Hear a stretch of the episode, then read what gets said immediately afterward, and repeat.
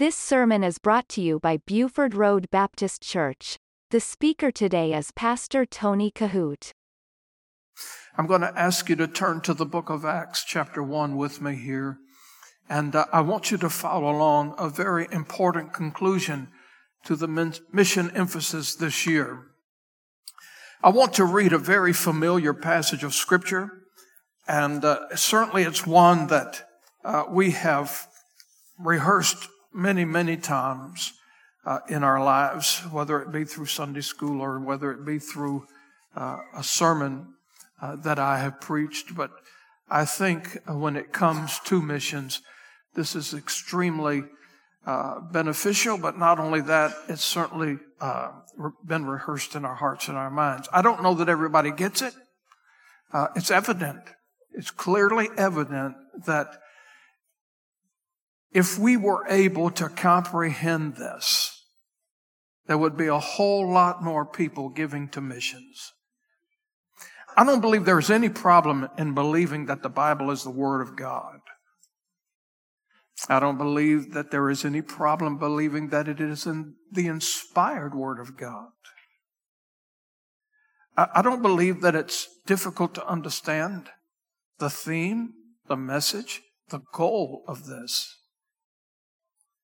But when it comes down to participating, not only with our, our faith and our prayers, but with our finances, I'm convinced not everybody's in. Not everybody gets it. Because if, if that were the case, then perhaps we would be supporting 10 more missionaries than taking on two. You would be surprised of the notifications that I get about missionaries coming off of the field for various reasons. Churches having to stop support for those missionaries. You, you, it would blow your mind. You couldn't believe it. Why is this happening? Well, the reason is there is a, there is a sense and a spirit of complacency and apathy among God's people as a whole. Because I'm convinced that if everybody got it, if everybody was in it, uh, it would be a much, much different story. So having said all of that, we conclude this post mission emphasis with this most familiar text. And if you have your bulletin today, I'm entitling this message this morning, The Last Earthly Words of Jesus Before the Ascension. You know what the ascension is. 40 days after his resurrection, he assembled all of his disciples together to the Mount of Olives. And this was the final word that he gave, his last words on the earth. The scripture says, But ye shall receive power after that the Holy Ghost has come upon you and ye shall be witnesses unto me both in Jerusalem. By the way, Jerusalem is Buford Road. It's our community. It's Richmond. And in all Judea and Samaria and unto the uttermost part of the earth. And when he had spoken these things, while they beheld, he was taken up and a cloud received him out of their sight. And I want us to think about this it probably was the most difficult thing to watch the Lord who had been, especially with those 12, but many other disciples were there. In fact, when he gave this, what is called the Great Commission, and by the way, it's not the Great Suggestion, it's the Great Commission. When he gave this, he told them, he said, I want you to go to Jerusalem and I want you to wait. I want you to pray. Pray for the promise. I want you to wait for the promise of the Father. And the scripture tells us that there was 120 in the upper room. By the way, they were not all men. Women were there too. 120 of them gathered. Now, I don't know exactly how many of the Lord's disciples, and a disciple is a follower of Christ. I don't know how many were there the day of the ascension, but I do know this that when he told them to go to Jerusalem and wait for the promise of the Father, that 120 of them went exactly where he told them to go. And I want us to think about that. One of the most difficult things for me as a pastor, and we will have another funeral here on Wednesday, Wednesday morning here at the church at 11 o'clock. Sister Phyllis Hendrick has now finished her race. She ran the course. She kept the faith. She fought a good fight. And now she's in the presence of the Lord. And one of the most difficult things for me as a pastor is to watch members of our community, our Buford Road community, uh, go to heaven. Now, it's the most rewarding thing for a child of God. To be anchored in the power of the cross, to know whom you have believed, and to cross the great divide. It's, it's the crowning day. It's, it's, it's payday. It's rewarding day. It's, it's what every one of us who know the Lord as our Savior, this is what we, this is our goal. Is to be in the presence of the Lord Jesus. There's nothing greater for us. This world is not our final home. You think about it. If somebody lives 70 years, 80 years, 90 years, listen, what is that compared to eternity? Heaven is our goal. Heaven is our home. But one of the most difficult things for me as the pastor is to stand here and preach these most difficult words, even though we know whom we have believed. And we know where she is, and we know where many others are. To stand here and preach these words. And many times, I have stood over the bed of our loved ones, our brothers and sisters at their time of the passing. And prior to COVID and all the restrictions and different things that I personally have to be aware of because I'm involved with so many people, I can remember the days when I would stand at the bedside of our, our dear brothers and sisters as they were passing. I would, I would hold their hands and in some cases, I would take a washcloth or something and squeeze it and, and put little drops of water in their mouth and put a cold rag upon their brow. And in some cases, to be sure, to be sure that they were saved, because I will tell you, Everybody that professes to be saved doesn't mean that they are. And I have stood on this side of the Jordan with countless people that I never saw, with the exception of Easter and Christmas. And to be honest with you, though they called this their church and me their pastor, there have been many that I have stood on the banks of the Jordan with, and I was not sure that they were saved. You, listen, you can play around and you can fool a lot of people about a lot of things, but you better not take any chance with your soul. And just to be sure, just to ease my mind in and out of consciousness. One, I remember one young gal, like it was 10 minutes ago. She was an alcoholic. She drank herself to death. I tell you, her body was orange. When I stood at her bedside and I would hold her hand and she was drifting. There was no fruit in, in her life. None. But if you were to ask her if she were sober sitting here today, oh yeah, I'm a Christian. I can remember standing at her bedside, taking her by her orange hand and calling her name in and out of consciousness and asking her, are you, are you saved? She'd look at me and she'd, she'd drip off. And I said, listen to me. She'd open her eyes, she'd drip, drift off again. And it was like that the whole time. But I will tell you this, on a sober day, she'd sit right there and say, Yes, I know I'm saved. And, and I'm not judging her at all. But I will tell you, I believed it was a lie. I took her by the hand and I began to call her name in and out of consciousness. I said, Listen, we have just little time left. Her family was standing around the bed and they were all dropping tears on the floor. You can imagine the emotional state in the room, and I would not let it go. I took her by the hand as she drifted out. I'd say, Listen to me.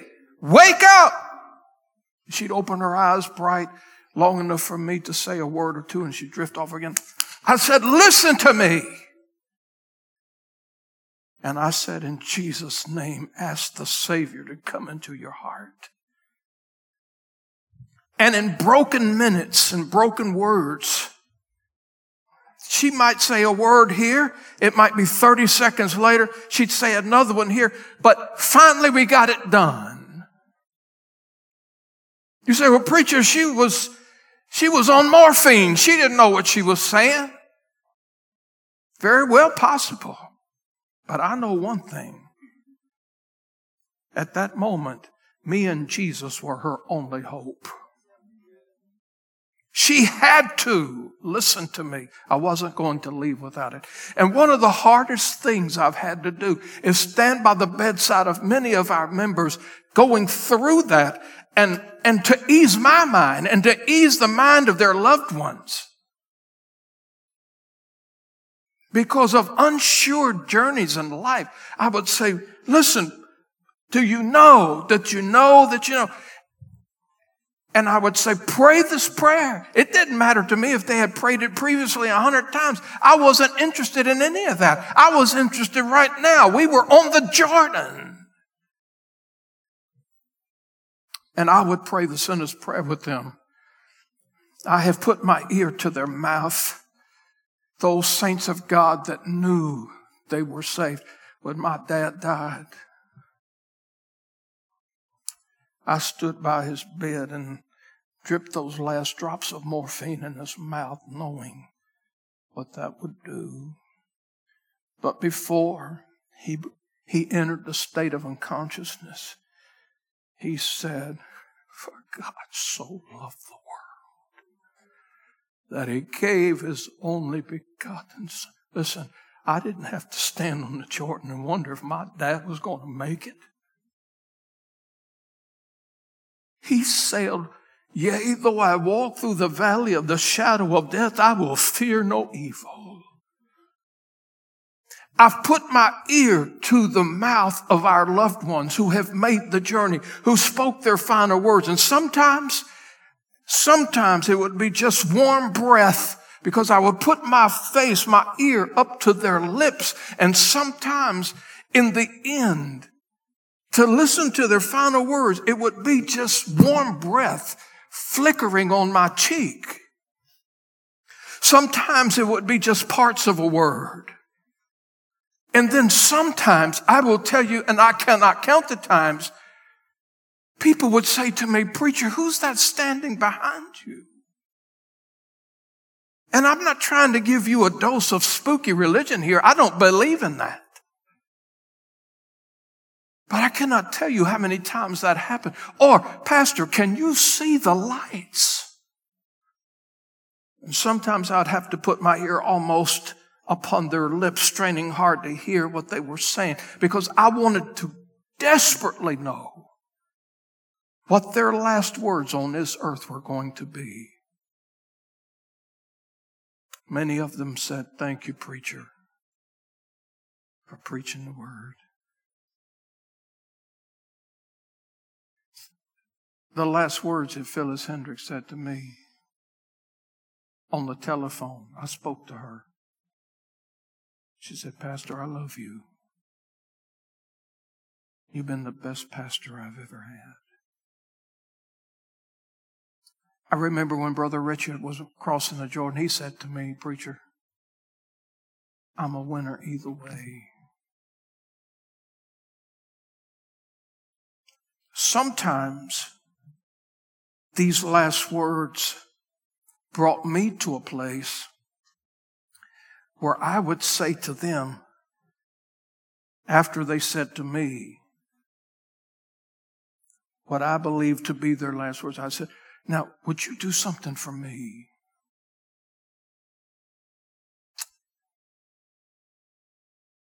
And they would say, trembling, as if, What could I do for you? And they would say to me, All right, what can I do? I remember Lewis Holly, he was passing. And I was in his room and he was he was just days from being with the Lord. I said, Lewis, I want you to do something. He knew he was passing. Family knew he was passing. They're here today. We all knew it. I said, Lewis, I want you to do something for me. He's dying. He's getting ready to go to heaven. He says, All right, what, what can I do? I said, I want you to give the Lord a message for me. He said, What do you want me to tell him? I said, I'd like to build a new church one day and fill it up to the brim. But you give him that message? He said, Well, I'm not going to tell him to give you a fancy one.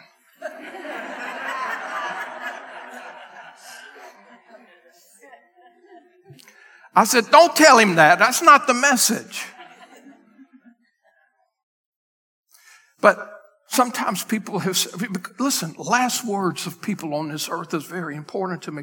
Sometimes I've, I've been asked to do favors for them. Pastor, I'm getting ready to go. Would you do this and would you do that? I said, okay. Sometimes I've asked them to give the Lord a word for me.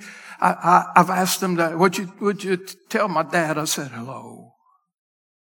Would you tell Sally Mae? I said, hello. Would you tell Gail's mama? I said, hello. When you get there, will you do that for me? It was that close. This passage, I don't know if you can wrap your heart around it, but this passage that we've read this morning contains the last earthly words of Jesus, the last message he had for us before the ascension. And I don't find these words strange and I don't find these words out of the ordinary or bewildering because these last words are what his purpose coming to this earth, coming to this world in the first place was all about. The reason Jesus came was not that we would write wonderful songs about him, great poetry about him, all kinds of great things about him. Listen, the reason he came was to die on a cross to shed his blood that we could live. The Son of Man in Luke 19:10 has come to save and to seek that which was lost. His purpose was not fame and poetry and music. His purpose was about the gospel. It was about men and women. It was about boys and girls. It was about lost and saved, those who had an eternal soul, and about giving their hearts to Him. And secondly, once they did that, He said, Listen, once you have the truth, it's like one beggar telling another beggar where he found the bread. Once you have done that, they were to take the gospel. We were to take the gospel to the closest person next to them and then pass it on. Let me ask you a question. You don't need to raise your hands this morning, but think about, think about this and answer it in your own heart today. How many in here today believe that you really are saved? That you really are a child of God, that you really are Christian. And I'm not talking about how many in here today think that they're members of the church. I'm not asking how many people in here have been scripturally baptized. I'm not asking how many in here today are trying to live a good life. What I'm asking is this. How many in here today have repented of your sins and asked the Lord Jesus Christ by faith, acknowledged him to be God's only begotten son, the savior of the world, who accepted his death on the cross as, as payment for your sins and you've repented of your sins, who truly, fully believe that God raised him from the dead and you have invited him into your heart to be your personal savior. Now, if you've done that, wonderful. There's no greater joy. That without question is the greatest decision that you will ever make in this life. Because if you have not done that, According to the Holy Scriptures, let me say this. Many preachers won't tell you this today, but it's the gospel truth. If you don't take Jesus as your Savior, you will die and go to hell. Revelation 20, 15 said, And whosoever was not found written in the book of life was cast into the lake of fire. You see, there's no other way to get to heaven. Now, if you're saved, if you're born again, you're washed in the blood, what are you doing with your salvation? Think about that. What are you doing with it? The most irresponsible thing that any of us could do with our salvation is nothing. The most important lessons that you could possibly learn after receiving the Gospels is this. The first thing, you need to follow Him in believer's baptism. You know, we don't baptize babies, we don't christen around here, but I'll tell you this when a person comes to the accountability of right and wrong and what sin is, and they have trusted Jesus as their Savior. I don't care. Listen, if you're, I can remember this. I was preaching in an old fashioned tent meeting downtown. Not too many tent meetings go on these days anymore. But I was preaching with Brother Mike McClary in the Good Samaritan Ministries downtown in the inner city. It was freezing cold. It was, it was frigid. I, December, January, I don't know. And Mike told me, he said, before the service started, he said, now listen, he said, we're going to get derelicts, alcoholics, drug addicts, prostitutes. We're going to get people in organized crime. He said, we're going down to the heart of the inner city. And he said, I have, I have ordered a horse trough and we're going to baptize these converts in the horse trough. I said, Mike, man, these people are going to catch pneumonia. It's just, he said, no, we're going to do it. We're going to baptize them right there on the spot. And I'll tell you, it was my turn to preach. And when I gave the invitation, a woman in her mid 90s, feeble, frail, and very old, came forward, gave her heart to Christ, and under the street lights in a horse trough in December. Now listen, I remember, Neil, I remember baptizing your son in the creek. I, he told me this when he got saved. He said, now I want to do it the old time way. I want to do it the old fashioned way. I want, I want to get baptized in the creek. It was cold. and I told him, I said, Aaron, listen to me. It's going to be cold. I know it's going to be cold. I want to do it like my grandmother. My, I want to do it right. I want to do it the old time way. I said, Jesus, help him. Help him. if you don't help him, help me. And then I, so the only thing we could come up with was Swift Creek. And if you don't know Swift Creek, listen, it's infested with water moccasins. I told him, it'll be a miracle if we don't get snake bit. I, I don't care. We won't do it the old time ways, but I care. but we went down Swift Creek and we baptized him. This lady came down the aisle, cold, frigid weather, maybe 95, I don't know. She needed help. And she wanted to get baptized in that horse trough. And I got in there with her. Listen, I don't care how old you are. Baptism doesn't save you. But Jesus said, when you become born again, you need to follow me in believer's baptism. And I baptized that feeble, frail, elderly lady in a horse trough downtown Richmond under the city street lights in a tent meeting. The second thing Jesus said is, I want you to become a member of a local New Testament church. You need to unite with this. The third thing he said, I want you to surrender to be a disciple. And the big difference between salvation and discipleship is this. I don't have time to go into the account today, but Simon Peter made, made a confession of Christ in a little place called Caesarea Philippi. Jesus looked in his eyes and he said, ask the question, whom do men say that I am? And there he said, you are the Christ. Thou art the Christ the Son of God. He gave his heart to the Lord. He did not become a disciple there. It was later on when Jesus was walking by the Sea of Galilee. You can read of it in Matthew chapter 4. And Jesus called out to them. He said, Hey, Drop your nets and follow me. There and then, Simon Peter became a disciple. Salvation is different than discipleship, and discipleship different than salvation. And when Jesus began to preach and teach in all the cities of the Galilee, the word says that 11 others followed him. The Lord had one thing in mind, and that was reaching the world. He had spent three and a half years trying to do just that. But when he left, when he went to heaven, he said, now the work is up to you. And here's the thing when Jesus left this world, when he ascended back to the Father 40 days after his bodily resurrection, you may not know this or you may not understand this, but he appointed every single believer with the responsibility of being a missionary. We are all missionaries. We are all preachers. We are all teachers. We are all evangelists. The Lord Jesus had given the church the mandate of worldwide missions. And I want you to listen carefully. God the Father has a missionary heart. He sent Jesus to this world to introduce us to that. And once we receive the message and once we come to this understanding, we will have to understand that God has sent us, every one of us. He has commissioned all of us to be missionaries. And with a missionary message, each of us share a part in fulfilling the Great Commission. And so I'm praying that as our mission emphasis is now coming to a close, that every one of you will wrap yourself around that. First of all, if you're not tithing, you need to tithe.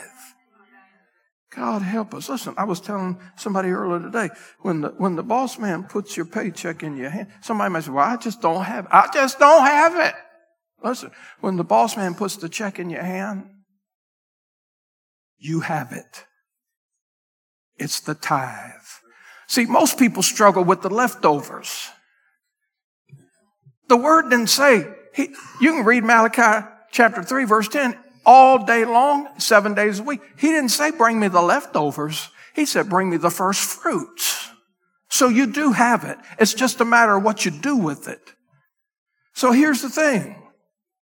We've got to wrap ourselves, we have got to do that but we have also got to be involved in supporting worldwide missionaries. I can tell you the Red Cross is not going to send them. The 4-H Club is not going to fund our missionary program around the world. God has entrusted the local church to do that. It's our prayers, it's our faith promise, our willingness to share the gospel to the regions beyond. And I want us to look at this mandate a little bit closer this morning. Look carefully with me. Matthew 28 verse 19 through 20. Go ye therefore and teach all nations, baptizing them in the name of the Father and of the Son and of the Holy Ghost, teaching them to observe all things whatsoever I've commanded you. And lo, I'm with you always, even unto the end of the world. Amen.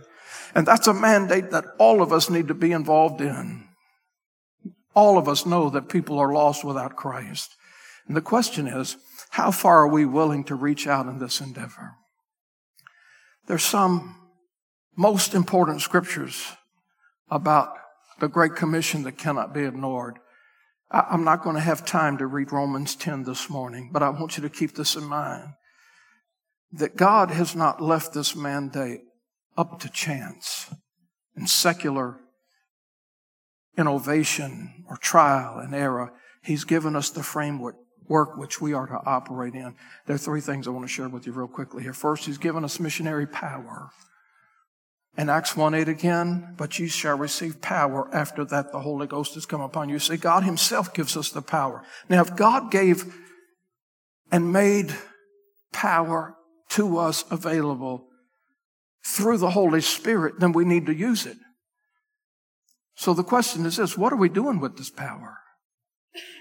Keep in mind, sharing the gospel is not dependent upon your personality. It's not dependent upon your persuasiveness. It's not dependent upon the position that you have in church or how many years you, you've known the Lord. It's the missionary power is totally dependent on God, the Holy Spirit.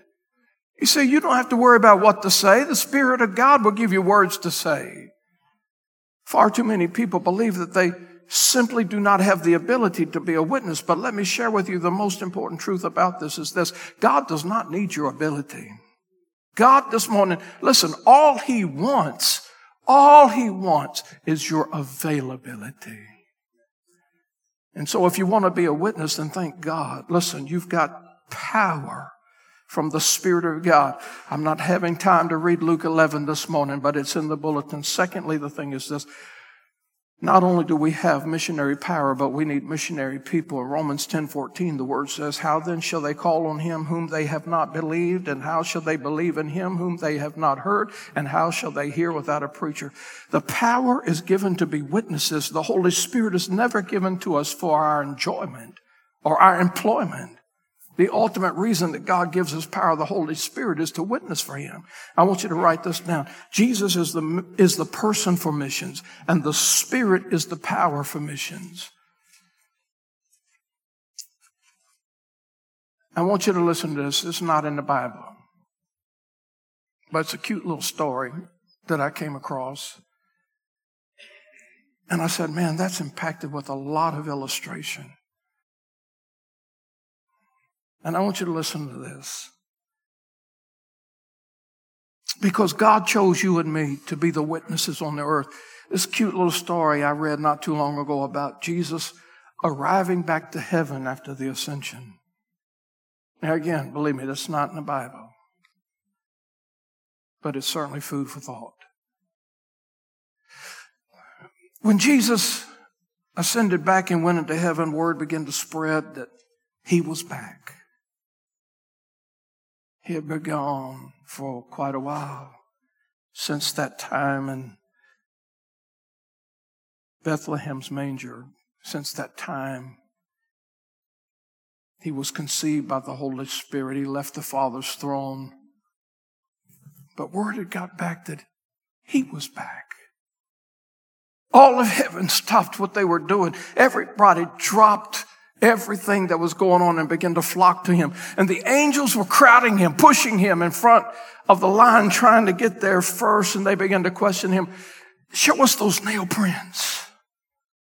Show us those prints in your feet. Show us your riven side. They were all assuring him, Jesus, listen, when you were on that cross, we were ready to ride. 10,000 of us were gathered around and we were ready for the Father to speak the word and we would have assembled ourselves around that cross and we would have annihilated all of them. We were waiting for God's signal. But then one angel spoke up and said, Lord, now that you're back,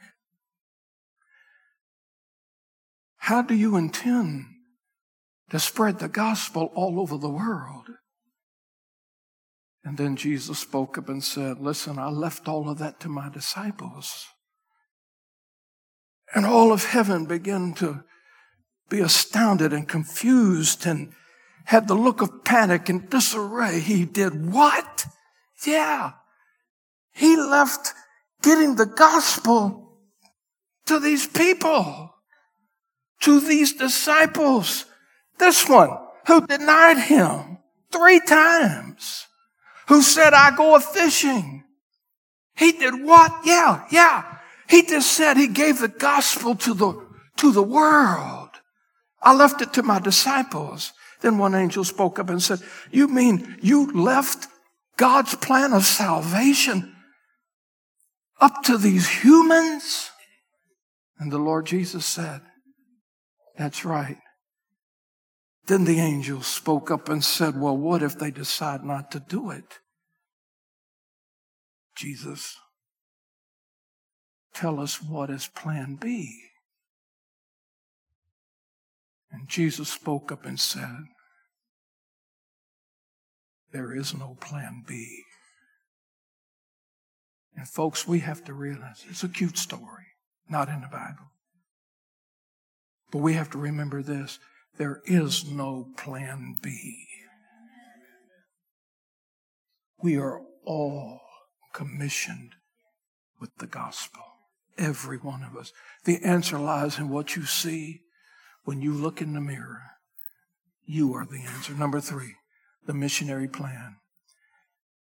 Luke 4:18 The spirit of the Lord is upon me because he hath anointed me to preach the gospel to the poor he has sent me to heal the brokenhearted to preach deliverance to the captives and recovering of sight to the blind to set at liberty them that are bruised Jerusalem is right here, our Richmond, right here Buford Road.